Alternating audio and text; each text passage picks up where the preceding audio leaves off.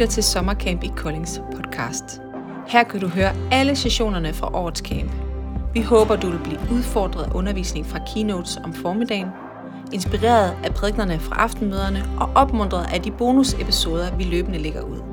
Vil du vide mere om Sommercamp, så find os på Facebook eller på stævne.dk. Rigtig god fornøjelse.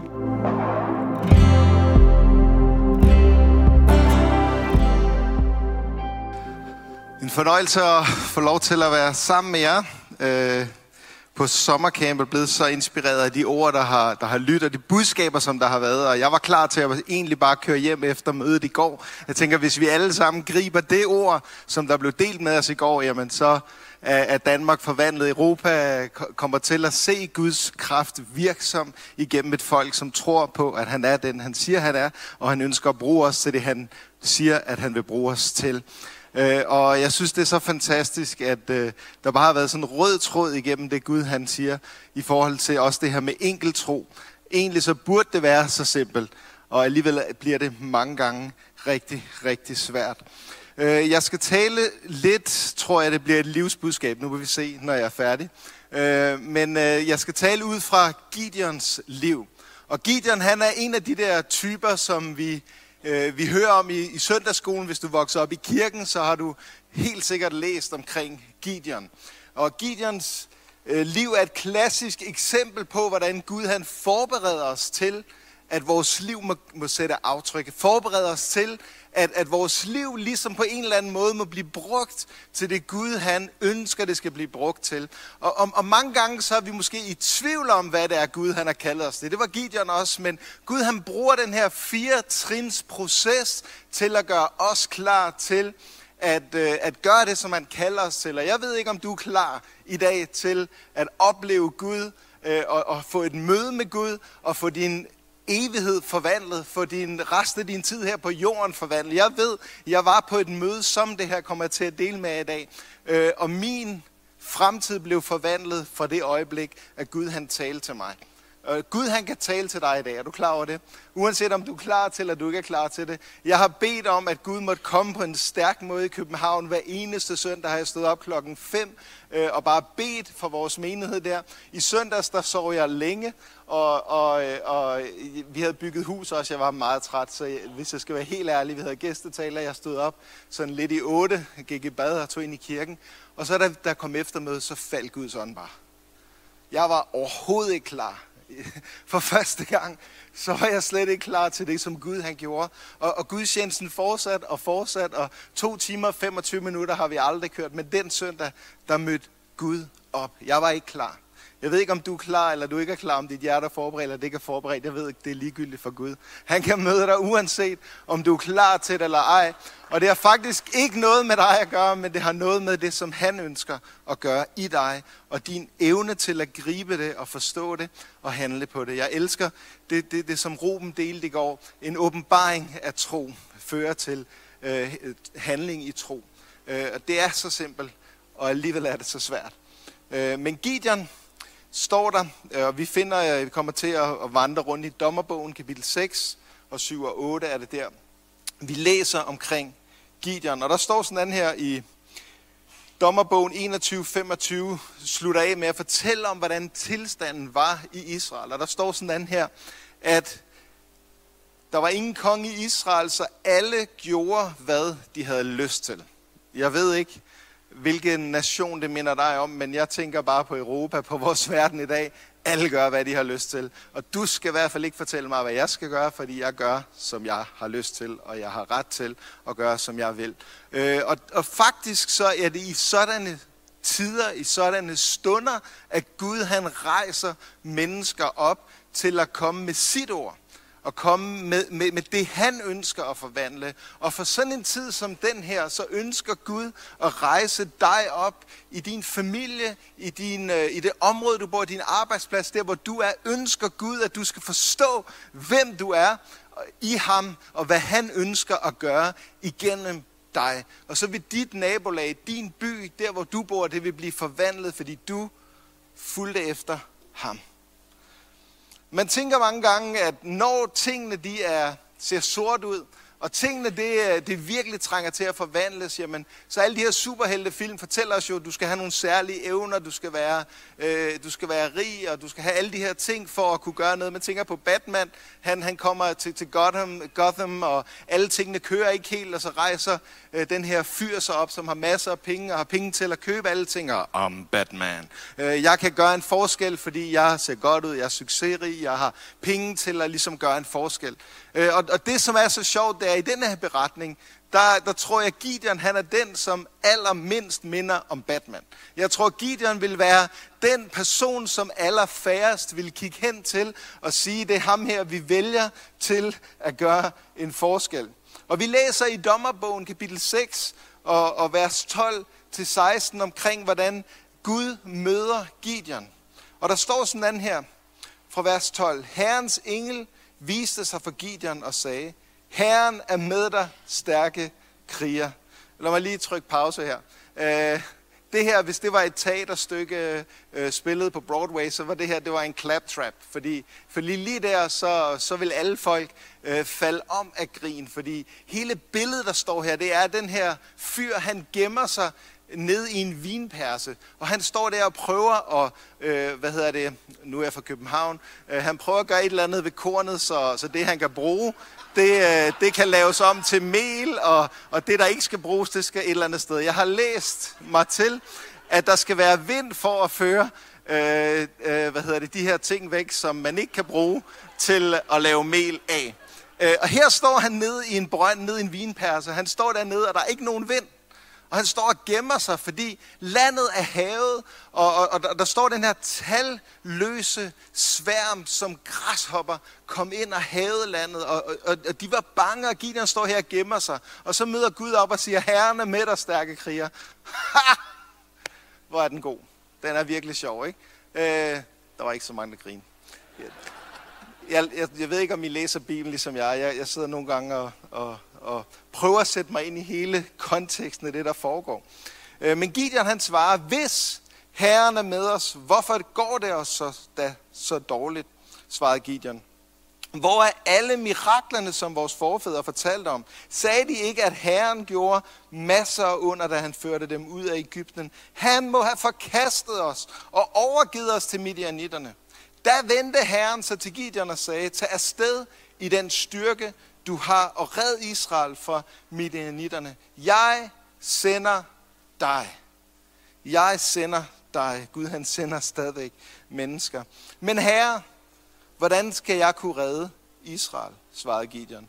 Vores slægt er den svageste i Manassas stamme. Jeg er den yngste i min familie. Men jeg er Herren, og jeg er med dig. Der er et men hver eneste gang, du kommer med dine undskyldninger og dine tilkortkommenheder, der hvor du ikke siger, jeg kan, ikke, jeg kan jo ikke det her. Gud han siger, hey, det kan godt være, at du ikke kan, men, og det er jeg øvrigt også godt klar over, men jeg er Herren, og jeg er med dig. Du skal hugge midianitterne ned, alle som en. Den første skridt, som Gud han bruger, når han øh, forvandler os til et redskab, som han kan bruge til at bringe forandring. Det første, som, som jeg vil, øh, vil, øh, vil hente frem i teksten her, det er, at Gud, han ønsker at kalde dig. Gud, han vil kalde mig. Det er det første skridt. Det er altid kaldet. Gud kalder. Og jeg ved ikke, hvor mange herinde, som har oplevet det kald, øh, og som måske har, har tvivlet på det kald. Jeg har selv tvivlet øh, mange gange. Jeg kommer til at dele min historie lige om lidt. Men, men, men Gud, han kalder mennesker. Og det, som var sandt på Gideons dage, det er sandt i dag. Gud kalder stadigvæk mennesker. Og Gud, han udfordrer os i dag dig til at handle på det kald og træde ud i det kald. Og der står her, som vi lige læste, Herren er med dig stærke kriger.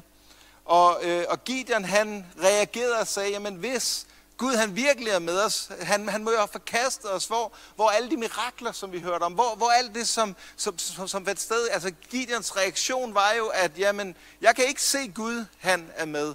Hvis Herren virkelig har kaldet mig, hvordan kan jeg så ikke se, han er med. Hvis Herren han virkelig har kaldet mig, hvorfor sidder der så ikke flere mennesker i kirken på søndag? Hvis Herren virkelig har kaldet mig, hvorfor synes det så ikke, at jeg, jeg tjener trofast uge efter uge og giver af mig selv for at hjælpe de her mennesker? Det synes ikke, at der er så meget frugt. Hvorfor ser det sådan ud? Men Gud han kalder, Og når Gud kalder, så er det ikke din opgave Øh, at, at få frugten til at, at vokse og gro. Det er hans opgave. Når han kalder dig, så er din opgave det er at være lydig og sige, ja tak herre, jeg følger dig, jeg kalder dig. Men Gideon, han reagerede, og han, og han, øh, han tænkte, Gud må forkaste os. Men Gud han svarede Gideon, og der står sådan, at Herren vendte sig til Gideon og sagde, tag afsted i den styrke, du har, og red Israel fra midianitterne. Jeg sender dig. Der er mennesker, som kommer til at gå herfra, herfra i dag, som vil gå med en, en kaldelse og med en sendelse, og som vil gå med en, med en, en, en dyb forventning om, at du ikke kommer til at gå ind i den samme omstændighed alene, som du var i før du tog her på sommerkagens. Du kommer til at tage ind i den tjeneste, som du har stået i, med en ny kaldelse, med en ny salvelse, med en ny gennembrudskraft, fordi du vandrer ikke i din egen kraft, men du går sendt af Herren. Og Gideon han reagerer, men herre, hvordan skal jeg kunne redde Israel? Vores slægt er den svageste i Manassas stamme. Jeg er den yngste i min familie. Er der nogensinde nogen, som er kommet med de undskyldninger der? Jeg ved, jeg er kommet til kort så mange gange, og bare tænkt, jamen Gud, jeg kan ikke. Jeg formår ikke. Det, det er jo ikke muligt for mig at gøre det her, som du har kaldet mig til. Øh, for dem, som, som kendte mig, da jeg var yngre, Øh, jeg var en meget aktiv dreng, øh, men jeg havde et problem. Det var, at jeg stammede. Jeg kunne ikke sige tre ord, uden at sidde fast i det. Hvis jeg blev sendt ned for at hente morgenbrød, så lavede jeg et beat ind i hovedet, fordi så kunne jeg lige lægge en rytme på, og så kunne jeg få bestilt det, jeg skulle gøre, uden at sidde fast i det. Da jeg var 13 år gammel, der stod jeg et møde eller det her, øh, et, et stævne, som skal forblive unavngiven, der ligger lidt længere nordpå. Øhm. Men, men jeg stod der, og Carlos Anaconda, han prædikede den aften. Jeg var 13 år, det var i... Øh, ja, skal lige, hvor gammel er man nu? Man er 88, 87, 88, deromkring. Øh, og jeg, jeg løb frem, fordi han, han, han, han, det han sagde, det gav, gav så meget, mit hjerte bankede. Jeg løb frem, jeg stod lige der midt i salen, jeg stod herover i den her side. Og han sagde, fuego, og så væltede folk fra højre til venstre, hele vejen ned, og jeg stod der, og så stod der en fyr helt ned i den anden ende. Og jeg tænkte, nå, jamen, Gud, du vil ikke røre ved mig. Men mens jeg stod der, så tror jeg, jeg fik det stærkeste møde, at det skal jeg ikke kunne sige, det er jo subjektivt, men jeg fik et møde med Gud. Og Gud han gav mig et syn, da jeg stod der, hvor jeg stod og prædikede i det rum. I det samme sal stod jeg og prædikede, og jeg, og jeg kan huske, at jeg tænkte, Gud, hvorfor har de flyttet scenen derfra og så ned i den ende? Og det er jo det her lokale, men det er jo dobbelt så langt. Har de bygget ud? Hvad, hvad sker der? Jeg fik et så synligt et billede, at Gud kaldte mig til at prædike og så mig selv stå der. Men jeg tænkte, Gud, det kan jo ikke være mig, jeg stammer. Jeg kan ikke sige tre ord uden at sidde fast i det. Der er der aldrig nogen, som vil... Altså, folk kommer til at grine, hvis, hvis jeg skal stille mig op og prædike. Så jeg løb faktisk for det der kald. Jeg tænkte, Gud, tak for oplevelsen. Øh, nej tak. Øh, og da jeg var 18 år gammel, der fem år senere, så var jeg hyret ind til, øh, jeg, jeg spillede rigtig meget musik på det tidspunkt, og og, og skulle spille øh, i et band der, og der er en prædikant fra Australien, der vender sig rundt, og så peger han på mig, og siger han, Young man, you're running from the call of God on your life. Du løber fra Guds kald over dit liv. Du er ikke kaldet til at bare spille musik, du er kaldet til at prædike og til at være præst. Øh, og lige der omvendte jeg mig bare, tog på bibelskole, øh, lige så hurtigt, som jeg overhovedet kunne, øh, og fulgte efter Herren. Og første gang, jeg skulle prædike, stod jeg derhjemme og øvede mig, og jeg hakkede mig igennem det var jo den apostolskirke, som inviterede, som tog chancen på mig op i Helsingør. Øh,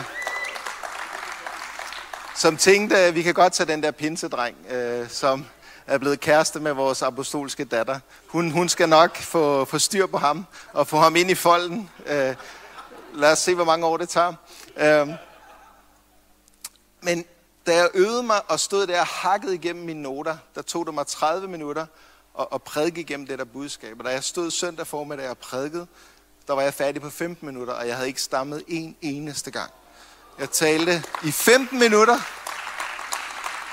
og satte mig ned igen, og jeg var så chokeret. Og jeg er så glad for, at min svigerfar, han tog mikrofonen, og så øh, prædikede han færdigt. Øh, kom lige, lige, lige lidt mere kød på og sådan ting. Men jeg var så chokeret og tænkte, Gud, Har du virkelig kaldet mig til det her? Jeg var den, der var allermest overrasket over det. Og, og der gik nogle, nogle få år, så stod jeg i, i Maja og prædikede, og stod på den scene, og i to år, der rykkede man scenen derfra og ned i den anden, og man havde bygget hallen dobbelt så langt ud. Øh, og, og, og da jeg stod der på scenen og tænkte, Gud, det var jo det her, jeg så, da jeg var 13 år gammel. Hvor, hvor er det fantastisk, at, at, at du kalder mennesker, og, og, og, og må jeg udfordre dig i dag, selvom du måske føler, at du ikke kan det, Gud kalder dig til. Gud han kan overraske dig, min ven. Hvis du handler med enkel tro og følger ham i det, som han kalder dig til, så vil han overraske dig igen og igen. Og da jeg stod der på scenen og stod og prædikede, jeg var så bevæget og berørt, og jeg kan ikke engang huske, hvad jeg talte om, eller noget. Jeg stod bare, Jesus, hvor er du god. Men jeg bad en simpel bøn, og sagde, Jesus, vis mig et billede for hvad der kommer efter det her. Og, og Jesus viste mig en kæmpe, kæmpe sal, et rundt auditorium med, med 10.000 vis af mennesker. Og, og jeg tænkte, som jeg gjorde, da jeg var 13 år, det der, det er jo bonkers, det er jo ligegyldigt, altså det er jo fuldstændig umuligt. Og øh, nu kom billedet lidt, lidt tidligt op, men det er fint nok, bare lad det blive. Jeg fik en mail for to, eller for to dage siden, og Christina og jeg er inviteret til Lakewood øh, for at dele vores vidnesbyrd om det, som Gud har gjort i vores liv. Øh, det er jo et Lakewood Church, det her. Jeg ved ikke, om det er den her kirke. Det kan også være Royal Arena. Øh, jeg var så nervøs, da jeg gik ind i Royal Arena første gang. Jeg gik fem gange rundt om bygningen. Ikke syv, fordi så ville den falde ned. Men, men jeg tænkte, Gud, at, er det her den her bygning, som, som du har vist mig? Jeg prøver, jeg prøver at sige det her, ikke for at sige, hold da op. Ham Thomas, han, han, han har der nogle kontakter og alle de her ting. Jeg prøver at sige det her, at når Gud kan tage en, en usikker, stammende, 13-årig person, og, og kalde ham til at gøre det, som var hans allerstørste frygt, og nu gør jeg ikke andet. Undtagen når jeg er derhjemme, der har jeg fire piger, de snakker hele tiden. Jeg har ikke snakket med dem i flere år. Jeg vil så nødt, jeg afbryde dem. Øhm. Men når Gud kan tage den største svaghed og vende til en styrke, så formår han alt. Jeg ved ikke, hvor du stiller spørgsmålstegn til det Gud, han har kaldet dig til. Men jeg ved, at min Gud formår at tage det, som synes at være en svaghed for dig, og vende det til en styrke. Det, som han har gjort i mit liv, det kan og vil han også gøre i dit liv. Gud han svarer Gideon, når Gideon han kommer med sin undskyldning og siger, hvordan kan jeg gøre det her? Der siger Gud til ham, jeg er Herren, og jeg er med dig. Når Gud han kalder mennesker, så er det det samme svar, han giver hver eneste gang, du kommer med din undskyldning. Hver eneste gang, du kommer med din tilkortkommenhed. Hver eneste gang, du kommer med alt det, som, er, som gør, at du jo ikke kan gøre det, som Gud kalder dig til. Så er Guds svar altid, jeg er med dig. Og når Gud er på dit team, når Gud han er for dig, hvem kan så være imod dig, siger Paulus. Når, når, når Gud han kalder, når Gud han, han, han, han, han drager os til at følge ham, så er vores eneste svar, hvis vi lever med enkelt tro, det er at sige, ja herre, jeg vil følge dig. Og uanset alle vores, øh, ah, der hvor vi tænker, det, jeg kan jo ikke gøre det her herre. Jesus ønsker, at du skal følge efter ham i lydighed for det, han kalder dig til. Jesus selv sagde, jeg er med jer alle dage ind til verdens ende. Jesus sagde det. Det er ikke Thomas, der lover dig det. Det er Jesus, som sagde, at han er med dig alle dage ind til verdens ende. Hebræerbrevets forfatter, han siger sådan den her, eller hun, nogen siger det er Føbe, der skrev Hebræerbrevets forfatter, det skal vi ikke gå ind i nu han eller hun øh, skrev sådan den her. Jeg, Gud har jo sagt, jeg vil aldrig svigte dig eller forlade dig. Gud er med dig, når du følger ham i det, du træder, det han ønsker, du skal træde ind i. Er du klar over det? Det er så simpelt. Det er så simpelt, og alligevel er det så svært. Fordi det kræver den der handling, den der, åh, tag mikrofonen, begynd at tale. Jamen Gud, hvad nu hvis jeg stammer? Jamen, hvad nu hvis jeg fjerner din stamme? Hvad nu hvis din svaghed, jeg kan vende det om til en styrke? Jeg har talt i over 50 nationer nu, og hver gang jeg letter og lander, så siger jeg Gud tak, fordi jeg ved, hvem jeg var uden ham. Og, og hver gang jeg letter og lander, så hører jeg den her sang. Uh, thank you, siger den bare. Thank you, thank you. You don't have to come, but you always do.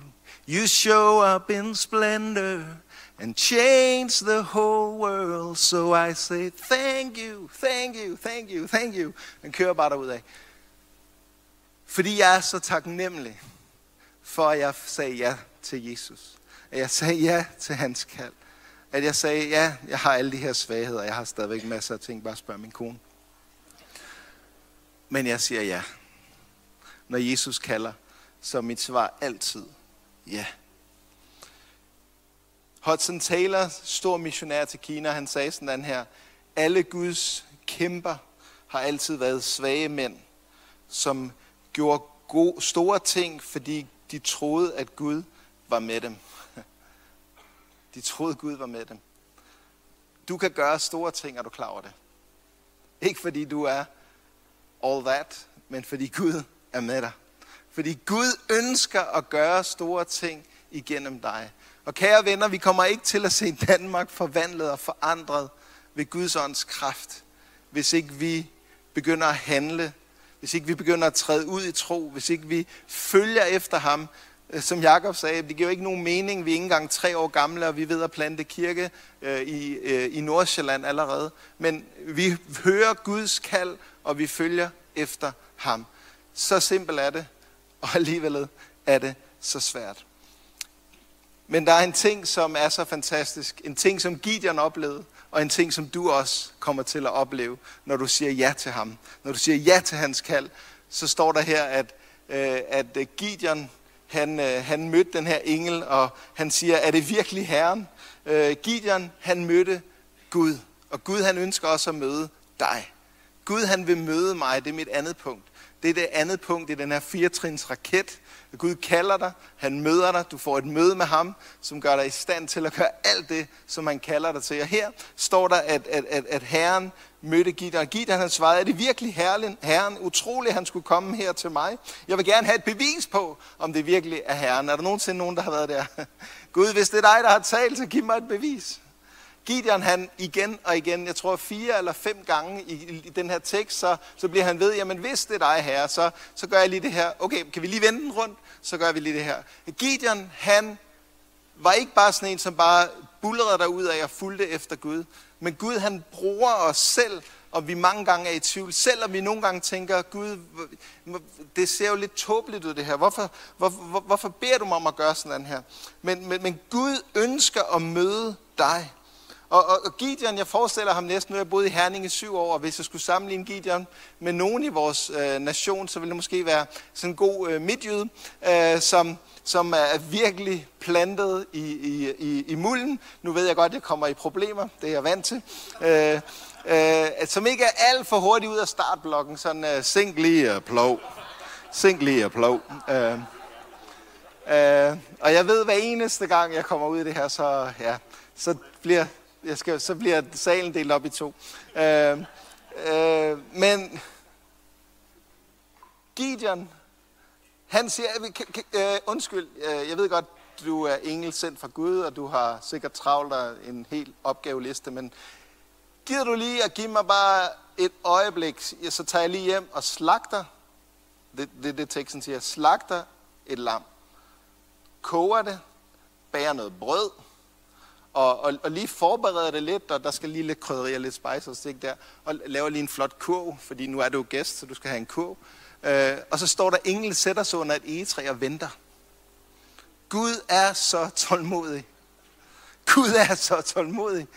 Tænk sig, hvis en engel mødte op i dit soveværelse i aften og sagde, hey, jeg er med dig, og jeg kalder dig til at gøre det her. Kan du lige sidde der i, i... Jeg ved ikke, om nogen har nogensinde lavet lam. Jeg elsker at lave lam, men det tager altså lang tid. Jeg har engang prøvet også at... Ej, det, det skal jeg ikke komme ind, ind på, hvis der er nogle dyreaktivister her. Øhm, men øh, lad os bare sige, at vi har haft vores egen form. Så siger jeg ikke mere. Øhm, vores hund hedder Molly, vores for hedder Dolly. Øh, og jeg sagde til pigerne, at de skulle komme ud og klappe det, men øh, de synes ikke, det var en god idé. Øh, Tænk så Gud har så stor tålmodighed med Gideon. At englen sidder der og venter, mens han er tilbage og laver en lille velkomstkog og, og, og slagter en lam og, øh, og bager brød og alle de her ting. Så sidder englen og venter. Gud er så tålmodig med dig, min ven. Gud var så tålmodig med mig i fem år, tvivlede jeg på, at han havde kaldet mig til at prædike sit ord. Så derfor så gemte jeg mig rundt i alle mulige andre ting, selvom det bankede herinde. Og Christina troede altid, hun skulle giftes med en præst. Og da hun blev kæreste med mig, så tænkte hun, nå, så blev det ikke det. Uh, true story. I kan spørge hende bagefter. Jeg tør ikke at sige noget, der var på kanten til at være pyntet, når hun sidder her. Uh, Gud er så tålmodig også med dig. Jeg ved ikke, hvor mange år du har løbet for det kald, han har lagt over dit liv. Men, men jeg udfordrer dig i dag til at sige ja til det kald. Uanset om du føler dig for gammel, uanset hvilke undskyldninger du har, så siger Gud i dag, jeg er Herren, og jeg er med dig, jeg har kaldet dig, og det jeg har lagt i dig, det har jeg lagt i dig, fordi at jeg ønsker at forløse det over øh, det område af den nation, og det, hvor jeg har kaldet dig til. Gud har ikke lagt det i dig, fordi han ikke ønsker, at det skal forløses igennem dig. Gud har lagt det i dig, fordi han ønsker at gøre det i dig. Det er den Gud, jeg kender og tjener. Det er en Gud, som er god og som giver gode gaver og gode kaldelser, og ønsker at gøre gode ting igennem sit folk. Han er ikke den der guldrød, som holder lige en meter fra dig, øh, og så du aldrig lige får fat i den. Det er ikke, det er ikke sådan en Gud, jeg kender. Gud, han er god og han ønsker at forløse noget på jorden igennem dig. Han har givet dig drømme og visioner og kaldelser, som han ønsker, du skal træde ind i. Den tredje ting, som Gideon oplevede, den tredje ting, som du vil opleve, som jeg oplever, det er, at Gud han tester. Gideon testede Gud, ja det gjorde han mange gange, men Gud han kommer også til at teste dig.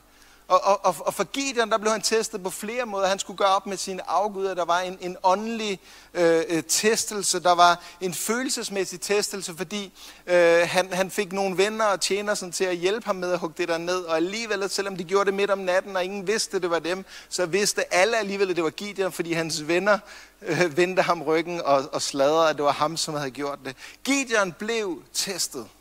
Og du vil også blive testet, når du træder ind i det kald, som Gud han har. Og, og må jeg opmuntre dig til at holde fast i kaldet. Må jeg opmuntre dig til at fortsætte vandringen, selvom det bliver svært, selvom der kommer udfordringer, selvom, selvom øh, tingene de måske ikke altid bare spiller af, så ønsker Gud at, øh, at forløse det igennem dig, selvom du bliver testet selvom du oplever, tingene måske ikke altid er så svært. Og Gud, han er så god. Gud, han kender dig så godt, og han ved lige, hvad du har brug for, for at lige få det der ekstra kickstart. Han vidste, at jeg aldrig nogensinde ville træde ind i det, med mindre der kom en fyr nede fra Australien, øh, som jeg øvrigt fik lov til at tjene med i 10 år og rejse rundt med. Men øh, hvis, hvis han ikke havde peget mig ud, så tror jeg, at jeg stadigvæk bare havde stået og dum, du, du, du, du, du, du, du, og spillet musik. Gud er så tålmodig. Men Gud han kalder, og han kalder dig stadigvæk. Uanset hvilke undskyldninger du har, uanset hvad du, øh, du står med, uanset, så ønsker Gud, så ønsker Gud virkelig at øh, ja, forløse dig til det, han har kaldet dig til. Og Gideon han fortsætter sin snak Øh, det, det er sjovt, selvom han opdager, at det er virkelig Herren, der er her. Øh, det står der i teksten. Det er virkelig Herren, der er her. Alligevel bliver han bare ved med den ene undskyldning efter den anden. Øh, og så siger Gideon, hvis det virkelig er dit alvor, er du virkelig alvorlig. Gud, hvis det virkelig er dit alvor, du vil bruge mig til at redde Israel, sådan som du har lovet, står der i vers 36-37, øh, så vil jeg gerne bede dig om at give mig et tegn. Kan du ikke lige give mig et tegn? Øh, og tegnet er, at jeg lægger noget uld ud, og så om morgenen, så skal det være vådt, og jorden omkring det skal være tørt. Og Gud gør det, og han kan vride en hel skål vand ud af det der. Og så øh, ah, kan, kan vi lige vende den rundt. Og så er, er ulden tør, og så alt omkring vådt. Altså, the nerve of this guy. Come on. Altså, tænk så, hvis Gud møder op i dit soveværelse, og du ikke bare én gang og to gange og tre gange, vi vidste virkelig dig, kunne vi så lige gøre sådan og sådan, ikke? Men, men det, jeg elsker ved det her, det er, at nu ved Gud, hvad, det gjorde han også før, men, men Gud han kender Gideon, han ved, hvad han har brug for. Sådan inden, aftenen inden, at han sender ham i krig, øh, så, så står der sådan her i, i vers, øh, øh, dommernebogen 7 og vers 9, der står der sådan, her, om natten, mens midianitterne sov trygt ned i lejren i dalen, sagde Herren til Gideon, stå op og tag dine mænd og gå til angreb på midianitterne, for jeg vil give dig sejr over dem. Det er jo sådan en rimelig klar marschordre, ikke? Gud han har sagt, gå. Det er meget enkelt, hvad Gideon han skal gøre nu, ikke? Men, men Gud kender også Gideon. Gud han ved, hvad Gideon han ligesom skal, øh, så, eller hvad Gideon har brug for, for ligesom at, at træde ind i det, så, så siger Gud til ham, men hvis du er bange, kan du tage sammen med din våbendrager Pura og snige dig ned til Midianitternes lejr og lytte til, hvad der foregår. Det vil opmuntre dig at give dig mod til at gå til angreb. Fantastisk, ikke? Gud kender Gideon. Hvis du, så kan du lige smutte derned, ikke? Næste vers. Ikke tre vers senere. Næste vers, så står der, i ly af mørket, sne Gideon og Pura så nu afsted og nåede frem til udkanten af fjendens lejr. Og det, der sker, det er, at de hører historien om, folk, der har haft drømme og, og, og udlægger drømmene, jamen det kan jo kun betyde, at, at, at Gud har givet os i Gideons hånd. Og, og folk er bare bange for, at, øh, for alt det, der foregår, men det giver Gideon en tro på, at, at, at Gud har kaldet ham til at gøre det her. Det, det giver ham lige det der ekstra skridt, som der skal til for, at han kommer ind. Og der står, øh, at øh, i dommerbog 6 og vers 34, det er det sidste skridt, det er, at Gud vil bemyndige dig. Og og der står sådan her, at, at, at Gud, Herrens ånd kom over Gideon, og han blæste i vederhornet for at kalde øh, Abieser slægtens mænd til våben. I grundteksten her har jeg læst mig frem til, der står der, at, at Gud tog Gideon på som en handske. Gud tog Gideon på som en handske. Øh, vi har en bedre deal, er du klar over det? Guds ånd kommer ikke bare over os. Guds ånd bor i dig. Er ikke klar over, at I er en bolig for Guds ånd, siger Paulus. Gud han ønsker at tage os på som en handske. Gud han ønsker at bruge dig. Gud han ønsker, at du skal være et redskab og værktøj i hans hænder. Og Gideon han havde samlet en hær. Og jeg tror egentlig, han var ret stolt, fordi 32.000 mænd mødte op. Og, og, og man, man kunne sige, at wow, det er jo stadigvæk, der var 135.000 af fjenderne, men 32.000, det, det er da okay. Det, det er jo sådan, det er okay odds, ikke? Det er cirka 1 til 4. Øh, så fire af dem og en af os. Det kan godt lade sig gøre. Gud har sagt, at han er med os. Men så siger Gud noget til Gideon, som han nogle gange også siger til dig og mig. For at føre os til et sted, hvor vi er mere afhængige af ham, så siger Gud til Gideon, ved du hvad, send lige 22.000 væk. Så står de tilbage med 10.000, og Gideon han tænker alligevel, okay, nu er der, oddsen er sådan 1 til 13,5, øh, hvor mange vil, vil spille, spille på den. Øh, nu, nu gambler vi selvfølgelig ikke. Øh, og så gør Gud noget, som vil skræmme de fleste af os. Gud han siger, 10.000 det er stadigvæk for mange. Ved du hvad? 300 mand, det er det, som du skal bruge til at jage dem på flugt. Og så står Gideon tilbage med 300 mænd. Og der står i vers 16 og 18 i dommerbogen 7, at så delte han sine 300 mænd i tre grupper og gav hver af mændene en ved, et vederhorn og en lærkrukke med en brændende fakkel i. Øh, skal vi ikke i kamp? skal vi ikke i krig? Øh, hvis jeg har det i den ene hånd og det i den anden hånd, hvor skal jeg så have mit svær og mit skjold, øh, spyd? Jeg havde egentlig taget en bue og en pil, jeg troede vi skulle i kamp. De får et vederhorn og en fakkel i hånden. Og så forklarede han dem sin slagplan. Når vi har placeret os rundt om deres lejr, sagde han, og mændene i gruppen støder i hornet, skal I gøre det samme i de to andre grupper, og råbe for Herren og for Gideon. De er talløse som græshoppesværme, 135.000 mænd. Og så siger Gideon, med vores 300 mænd, så omringer vi dem. God taktik, Gideon.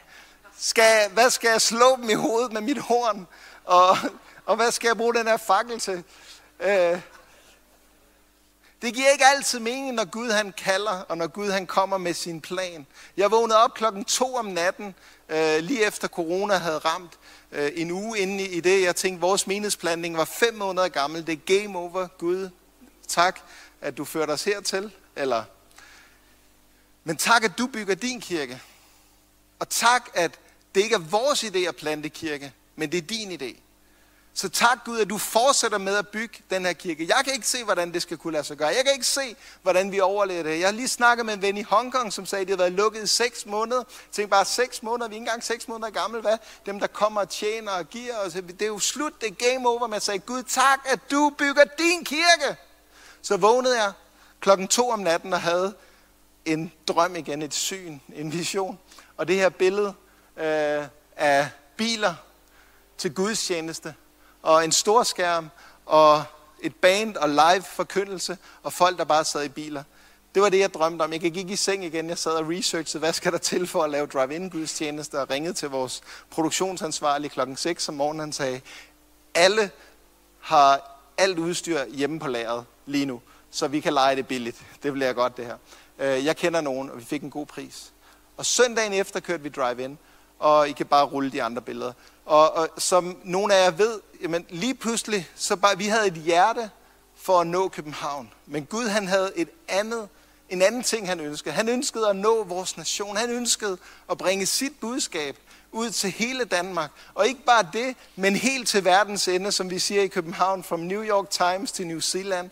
Gud han bragte sit budskab ud om håb. Og jeg fik otte minutter til at dele evangeliet på Godmorgen Danmark. Øh, og, og, og det var så fantastisk at få lov til at opleve, hvad Gud han havde under opsejling. Men vi sagde ja. Vi sagde, okay, det her det er så mærkeligt. Øh, uh, drive-in kirke, det er der aldrig nogensinde noget, jeg har hørt om før. Uh, hvordan i alverden skal det komme til at fungere? Men Gud han kaldte, og selvom det virkede tåbeligt, så har vi et super tåbeligt team, som øh, ikke øh, er super skarpe og intelligente, men frimodige, og, og vi følger bare efter det, Jesus han siger. Så vi satte op, og der var snestorm første morgen, og, og jeg kørte bare hjem og lagde mig på min knæ, fordi de sagde, det, det blæser for meget, til vi kan have det her oppe. Jeg lagde mig bare på min knæ og sagde, tak Jesus, at det ikke er min idé, men det er din idé. Og inden vi startede kl. 11, så, så var der ikke snestorm mere. Vi havde alle de måneder, var mange måneder, 4-5 måneder, vi kørte. Vi havde ikke regn en eneste gang mellem klokken 11 og klokken 12.30, hvor vi kørte gudstjeneste. Hvis der er nogen, der bor i Danmark, så ved de, det er et mirakel. det er et mirakel.